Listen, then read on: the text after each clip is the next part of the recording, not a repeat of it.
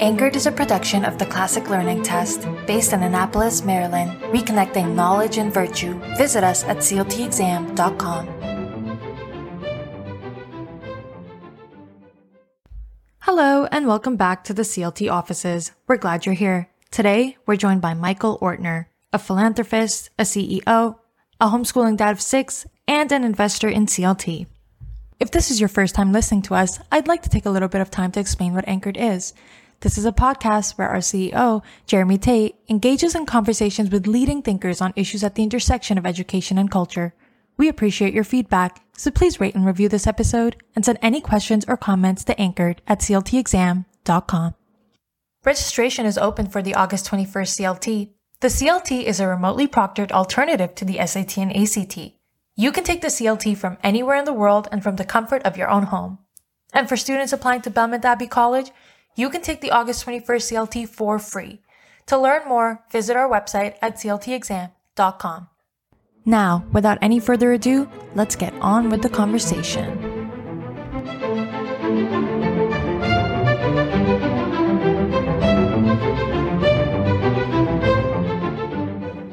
Welcome back to the Anchor Podcast, the official podcast of the Classic Learning Test. Uh, I'm your host, Jeremy Tate. Uh, we're here with co host and producer Aruba Asim.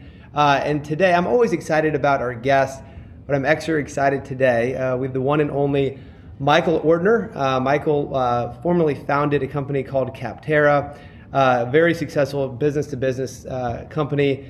He has been a philanthropist, a CEO coach to me, a mentor uh, an investor, an entrepreneur, and has his hands in many different initiatives. Michael, thanks so much for being on the program. Hey, Jeremy. Hey, Aruba. Thanks for having me. So, Michael, start us off with kind of your early days with, with education. What kind of schools did you go to growing up, and did you did you love learning uh, at an early age? Um, I went to uh, uh, I was a typical public school all the way, uh, kindergarten through 12th grade. I'm from uh, Malvern, Pennsylvania, small town 20 miles west of Philly. Um, yeah, very, very typical. I was a pretty hard worker. Um, I would say, looking back, uh, first and second grade, I attended uh, a school that was sort of an independent public school, which doesn't. These types of schools don't really exist anymore. It didn't. I don't think it reported into the county school board. And uh, I think their teachers there had a lot more freedom. It was a very small school. And uh, I remember enjoying that experience. Um, but then as as school went on, I I thought I was enjoying it. Overall, I overall I enjoyed school. I was a big fan and advocate of public school through college. I was always defensive of public school uh, through college and it probably wasn't until later that I my eye my my eyes were open to um, to what it could have been.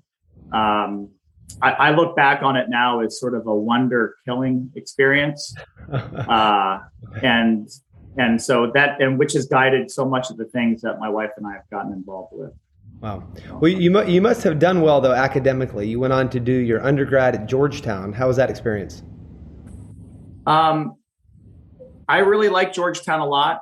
I had an again sort of in the moment. I enjoyed my experience there. I had some good professors, just like in kindergarten through 12th. I had some great teachers. Um, I look back, but again, it was a few years, probably a few years after Georgetown, where I started to look back and started to recognize how much, how again, how much better it could have been. But Georgetown gave me a lot of opportunities um, I met some people there that had a huge influence on the rest of my life. And generally speaking, I look back on it pretty pretty favorably. Um, so yeah, overall pretty good. Uh, and we, love to hear the story uh, of launching Capterra. I, I, first became familiar with your name a few years ago and started to ask some of my friends in the software world, "Have you heard of Michael Ortner?" And the response was always, "Who hasn't heard of Michael Ortner?" Like, yeah, course. Hi. Um, so tell us about Capterra launching. Uh, what was that like, and, and how did you become a successful business? Um, sure. So you know wh- where to start in the story. You know, I so I, I had just moved down. So I'm from the Pennsylvania area. I moved. Uh, I was living up there, and I moved back down to the DC area to work for another for a tech company. Uh, this is back in 1999. I was 25 years old And it was there at the tech company that I saw the need for a service like Capterra, this sort of online marketplace for the business software industry, and decided to give it a go. And certainly being at a tech company, I remember doing a trip out to Silicon Valley and sort of immersing myself in tech. It's such an entrepreneurial industry that that was a, it was certainly a pivotal experience for me to to finally decide to once I had an idea to to make a go of it. Um, but honestly, I look when I look backward a little bit more. This the the seeds were planted for me probably in the few years leading up to that. Really, in the year leading up to that. Um, I uh, if you had asked me when I finished Georgetown, would I ever be an entrepreneur or start a company? Georgetown, at least back in '95 when I graduated, it was not a particularly entrepreneurial school. I think it's gotten more entrepreneurial since then. But back then, it, it wasn't. Everyone went into consulting or banking, or at least everyone uh, who was into the into the business world in business school. Um, it never even crossed my mind. I, I meet lots of other entrepreneurs nowadays, and over the last twenty years, that that have shared stories with me of, oh, you know, I've been an entrepreneur since I was 10 years old and, you know, open up the lemonade stand or whatever entrepreneurial activity they were doing when they were a kid or a teenager. And that was not me. Um, I did have a paper route, but I wouldn't call that entrepreneurial. Um, I was your typical kid who would get home from school and go run around in the woods and play sports. Um, and, you know, I worked hard, I did my homework, but I was not starting businesses at the age of 10 or 15 years old. Hmm. Um, and I, and certainly when I graduated from Georgetown, I was 21, 22 years old. I wasn't even thinking about it. Um, but I would say a couple things uh, in the year leading up to it uh, opened my mind to it. So, so first of all, and, and they've happened at the same time. So I got bored. I was working for J.P. Morgan. Um, I, my first job was Price Waterhouse, their consulting group. I got tired of the travel, went to go work for J.P. Morgan and I was in their tech back office and bored. Hmm. Um, and I was working a just a straight eight hour day. So I had a lot of free time. And that's when I started getting into reading and stuff. Um, did I start doing a lot more reading than I had ever done prior to that. And but after a year and a half there, I, I, I knew I wanted to do something different. And I decided to take a sabbatical so I did a two month sabbatical and I went to Africa and did volunteer work. And wow. taking, I was in a bit of a rut. So I was 24, 24, 25 years old when I went to go do this. Um, and it was good for me to get to sort of get off of the, um, you know, the, the sort of work treadmill, if you will, and get off autopilot and go do something different. Um, and going to Kenya for two months to do volunteer work was was just what the doctor ordered. It was it was perfect for me. So I think part of it was just getting away from everything, started to open my mind up to what do I want to do with the rest of my life? What do I want to do for the next few years? Um, so that was one. And then the other thing, which ties into some of our later conversation, I'm sure, is there was a book that I was reading at that time that is frowned upon by most people in our circles. Um, I know so, the book. But I'm not ashamed. Uh, it's Atlas Shrugged by Ayn Rand. Yeah. Um, so great a, a great. So I was 25 when I was reading it, and I would say 25 is a great age to read that book. So it is it is a uh, a great book, a great but flawed book by a great but flawed mind. Um, so most people can't stand Ayn Rand, no matter where you are on the political spectrum, because she she is great at alienating just about everyone, except your diehard sort of atheist libertarians, if you will. Um, but what's so, and it is an imperfect piece of literature, and I didn't realize it. You know, and I've learned this over time as I've read, gotten into more of the classics. So you can see some of the flaws of of Shrugged, but Shrugged, the the the the great thing two great things about Atlas Shrugged are I think every American should read it. It it is a it is the best fictional defense of of um, of a free market that yeah. that I've ever read. I, I, can't even think of what would be in the same league as that. Um, and then the other thing it does is it really celebrates entrepreneurs. And uh, I don't, um, I didn't finish the book and think, okay, I'm going to go start a company. But I think taking time away and having, for whatever reason, that was the book. I had probably four or five different friends tell me I had to read that book, and I finally caved and I read it when I was there.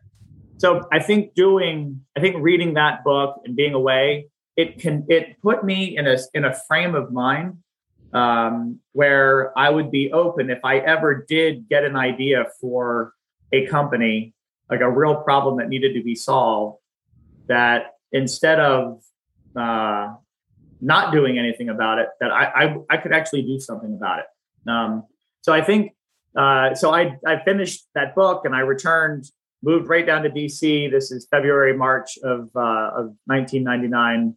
I was working at this tech company Digex for eight months, and I got this idea probably five months into it, um, and saw a huge need for uh, you know uh, people getting more help in finding and evaluating uh, the right software for their business and that sort of thing. So that that, that uh, sort of a long, uh, maybe a short story long in terms of what uh, my startup experience right up to launching the company. And of course, after that, it was uh, starting a company is well, it was a much harder, uh, it was a way bigger challenge than I ever imagined that it could be especially I did this in 99 and back in 99, it's like everyone was starting. It felt like everyone was starting something. Hmm. Um, it was a, it was a very entrepreneur friendly time period. Money was, e- everything seemed easy. Um, and then six months after, five months after I started it, everything started to crash down with the, the sort of dot com bust of 2000 to 2003 or, or so. Yeah. So, but anyway, uh, super fun and rewarding experience early on for sure. So, Michael, aside from your business degree, you also have a philosophy degree from University of London. So, tell us a little bit about how you got into the classical tradition, what that did for your work, and really how it, you know, changed your perspective on business and life in general. Sure. So, I I came I was an unlikely person to come to the classical tradition. I knew nothing about it hmm. uh, until my mid 20s. And I would say I came at it from in three different ways. The first way was I read my way into it to a degree. So I mentioned this a little bit before. Um, when I, uh, 20, the age of 24, when I took on the job with my second job out of college with JP Morgan, I was working very easy hours and I found myself for the first time in a while with a good amount of free time. And uh, I I did and I treasured it. I did a lot with it. I mean, I did everything from playing tons of football on weekends with my high school buddies to some. I took taekwondo classes, and um, but of all the things I did with my free time, it was definitely I just you know quadrupled down on my reading time. I started reading everything that I could get my hands on, good books and bad books. Uh, in retrospect, um, I read a lot of terrible stuff, but I also read some really good stuff.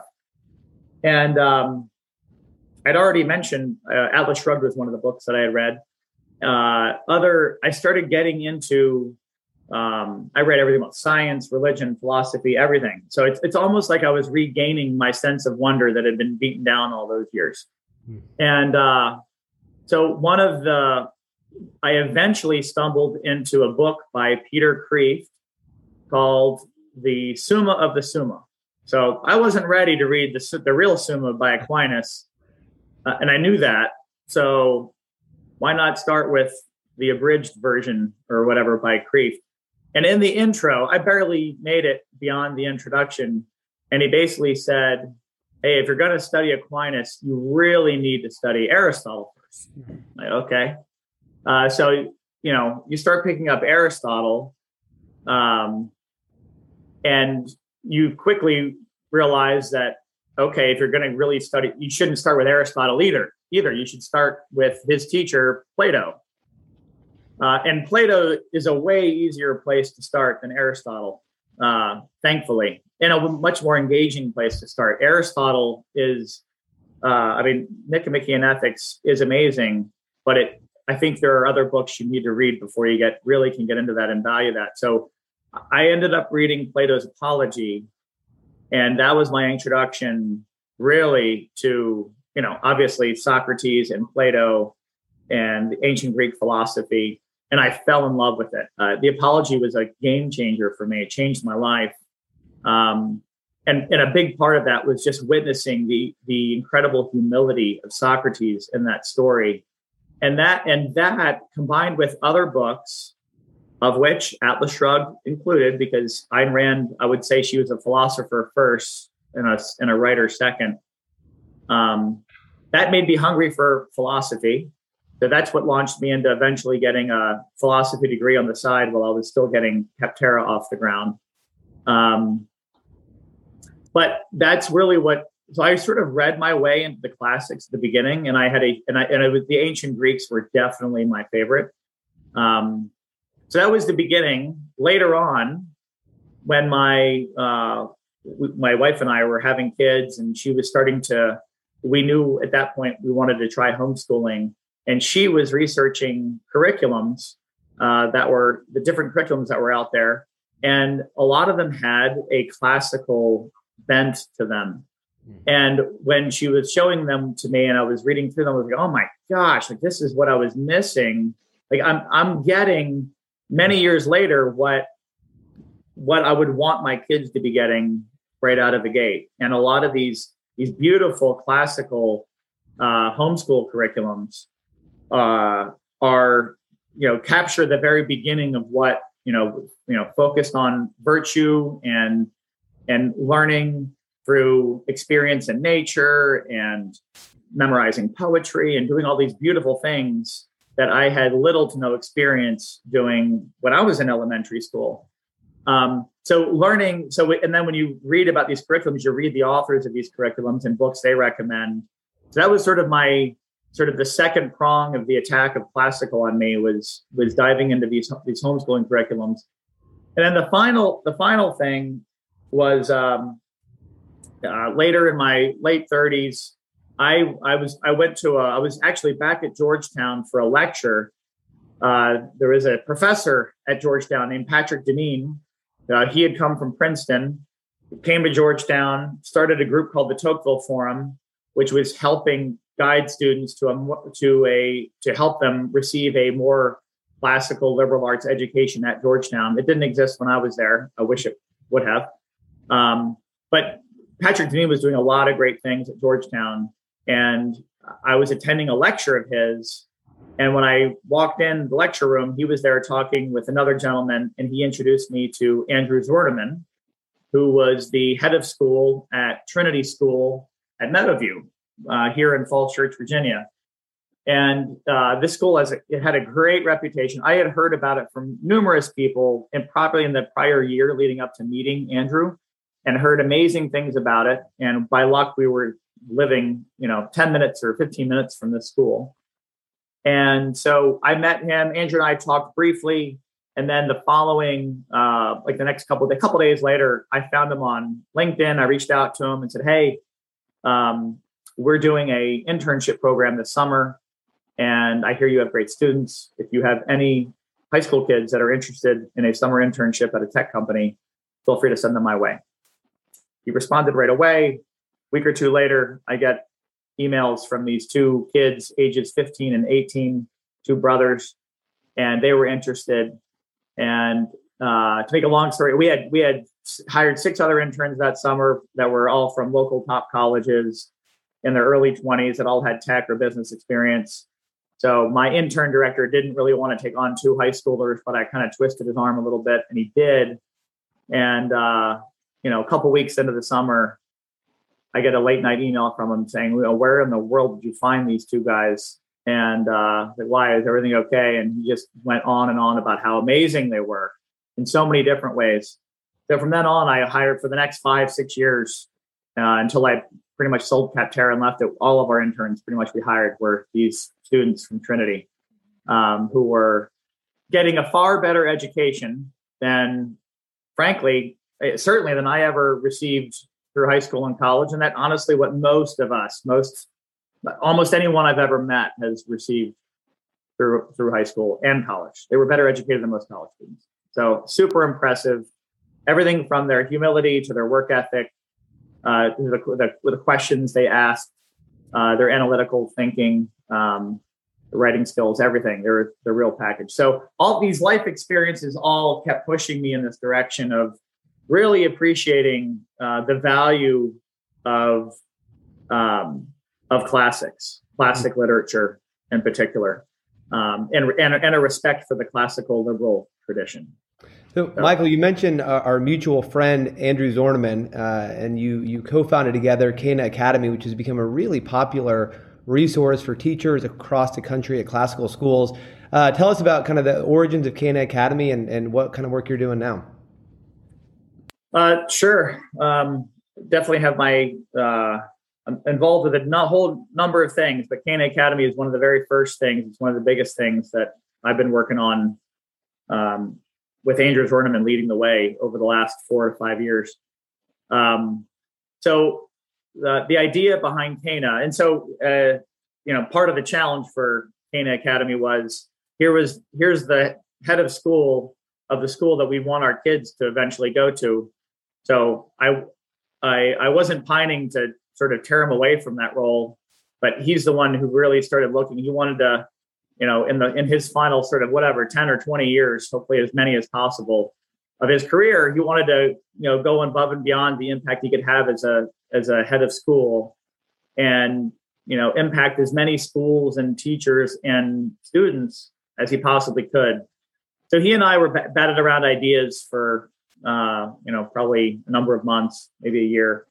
And uh, so the the mission, we landed on this mission for Cana Academy um, and the, the whole idea is there are so many schools, there's a growing classical movement among schools. It's mostly private schools, it's a lot of uh, private Christian schools, some Catholic schools, but it also includes some charter schools. And I hope one day it can include all schools, including the traditional public schools that I went to. Um, but there is a growing movement of of schools adopting beautiful missions that go above and beyond what has been the trend for the last 10, 20, 30, 40 years, which has been, as you well know, Jeremy, it's all about college and career readiness. And that to me is a really low bar. And we can do so much better in terms of what a vision for a school should be, in terms of helping foster uh, a child's sense of wonder, helping them to grow in intellectual virtues, all the virtues, um, growing in wisdom, uh, and and using the classics as a great tool in that process. So what Cana Academy does is we help. Um, we do a number of things. The, mo- the most important thing is we help train teachers to run great seminars Hmm. uh, particularly at the high school, some at the middle school level. Um, that's where you can start really getting into seminars. It's um, we see in the classical movement a lot of a lot of a lot of schools are trying to get you know do serious seminars with like elementary school kids, and I think you can get carried away with that. Um, but I'm a big fan of the seminar method as opposed to the lecture method. Um, most teachers, most most of us experienced in high school, was lecture method, maybe interactive lectures, maybe we're asking students questions sometimes. But there's the a much more beautiful method for teaching certainly great literature, but even having history discussions and all and all sorts of other discussion. And it's a seminar method. So it's you know everyone's in a circle or square rectangle facing each other as opposed to everyone just facing the teacher. So everyone's facing each other and having a very much a guided discussion where about typically about a, a classic text where the teacher is often introducing it with a question and making sure that the right questions are being asked throughout the discussion that students can walk away with the right insights and this form of a classroom experience is it, it's so much more engaging and you and from my experience, I've now experienced lots of seminars from lots of different teachers. You get I always walk it for if it's a well run seminar, I'm going to walk out of that seminar with, you know, 3x, 5x more of an understanding of the book than I did walking into it. Um, so, Cana Academy is all about using the great experience of Andrew and his his team, to, uh, all the decades of experience they have of teaching seminars and teaching teachers how to run great seminars, mm-hmm. um, and helping the future teachers uh, uh, pass that along to their passing it along to them so they can have these experiences with their students. Um, and, and and that includes so in addition to teaching teachers, we're also the they've written dozens of teaching guides, basically some uh, teaching guides to guide a teacher of how to run a great seminar for that specific work. Um, so they've written guides for all sorts of classic texts. Hmm. Um, and so, uh, so they can, so we we can give these to teachers and they can use these uh, as a resource along the way as they're making sure they're asking the right questions and whatnot to all their students as they're going about it. So, and what we've found is um, we're getting the types of schools that are using us. It's kind of all over the place. There are some schools that want to flip, like they have a failing model where they're losing students or their students seem unengaged, and they now have a, a new leadership and they want to flip. And so, for some of those schools, we're actually helping them with their curriculum and other things, right? Starting from scratch and helping them you know, perform that flip. Um, so we have some stu- some schools that are doing that. We have other schools that are have been doing classical for 5, 10, 15 years and doing it pretty well, but are all, you know, if, if you have a classical mindset, you have a growth mindset and you're always looking to improve. Mm. Um, so we're working with their teachers to improve how they run seminars. That's great. Um, and then we also get, we're getting some teachers from other schools that haven't bought into a classical mindset yet, but but a teacher sees what we're doing and sees the power of a seminar, and they want to go do it and invest in themselves and go learn how to do this. And they'll do it as part of a typical, you know, they might go and there might be a teacher at a at a Catholic school, a parochial school, where the rest of the school is still doing boring lectures and non-classical texts, but this teacher may have a background in classic texts and they realize the the beauty and truth and goodness that are in these texts and want to do it, but they know that they don't know how to run seminars too well yet, so they're coming to us. So anyway, so it, it's it's been a really um, been it's been a really fun ride, super fulfilling to know that every every teacher that we're reaching is on is now they're reaching dozens and eventually hundreds of their own students. Hmm. So hoping, I mean, so I mean, Jeremy, so much of what we do in life is is a response to what went wrong for us, right? So, yeah, so much. It's so much of what we're trying to do. That's great. It is such important work, Michael, that you're doing uh, at Cana Academy. And if you're listening to this, uh, one of our early anchor podcasts we did with Andrew Zwerneman, one of the most popular anchor podcasts actually we have in terms of downloads. Um, so that's a great place to learn more about Cana Academy. Michael, where where can they go to to learn more? Is, is the website canaacademy.com? canacademy.org. O-R-G. You got it. Thanks for listening to this episode of Anchored. If you enjoyed it, be sure to subscribe and share it with your friends and colleagues. Thanks for joining us, and we'll see you next time.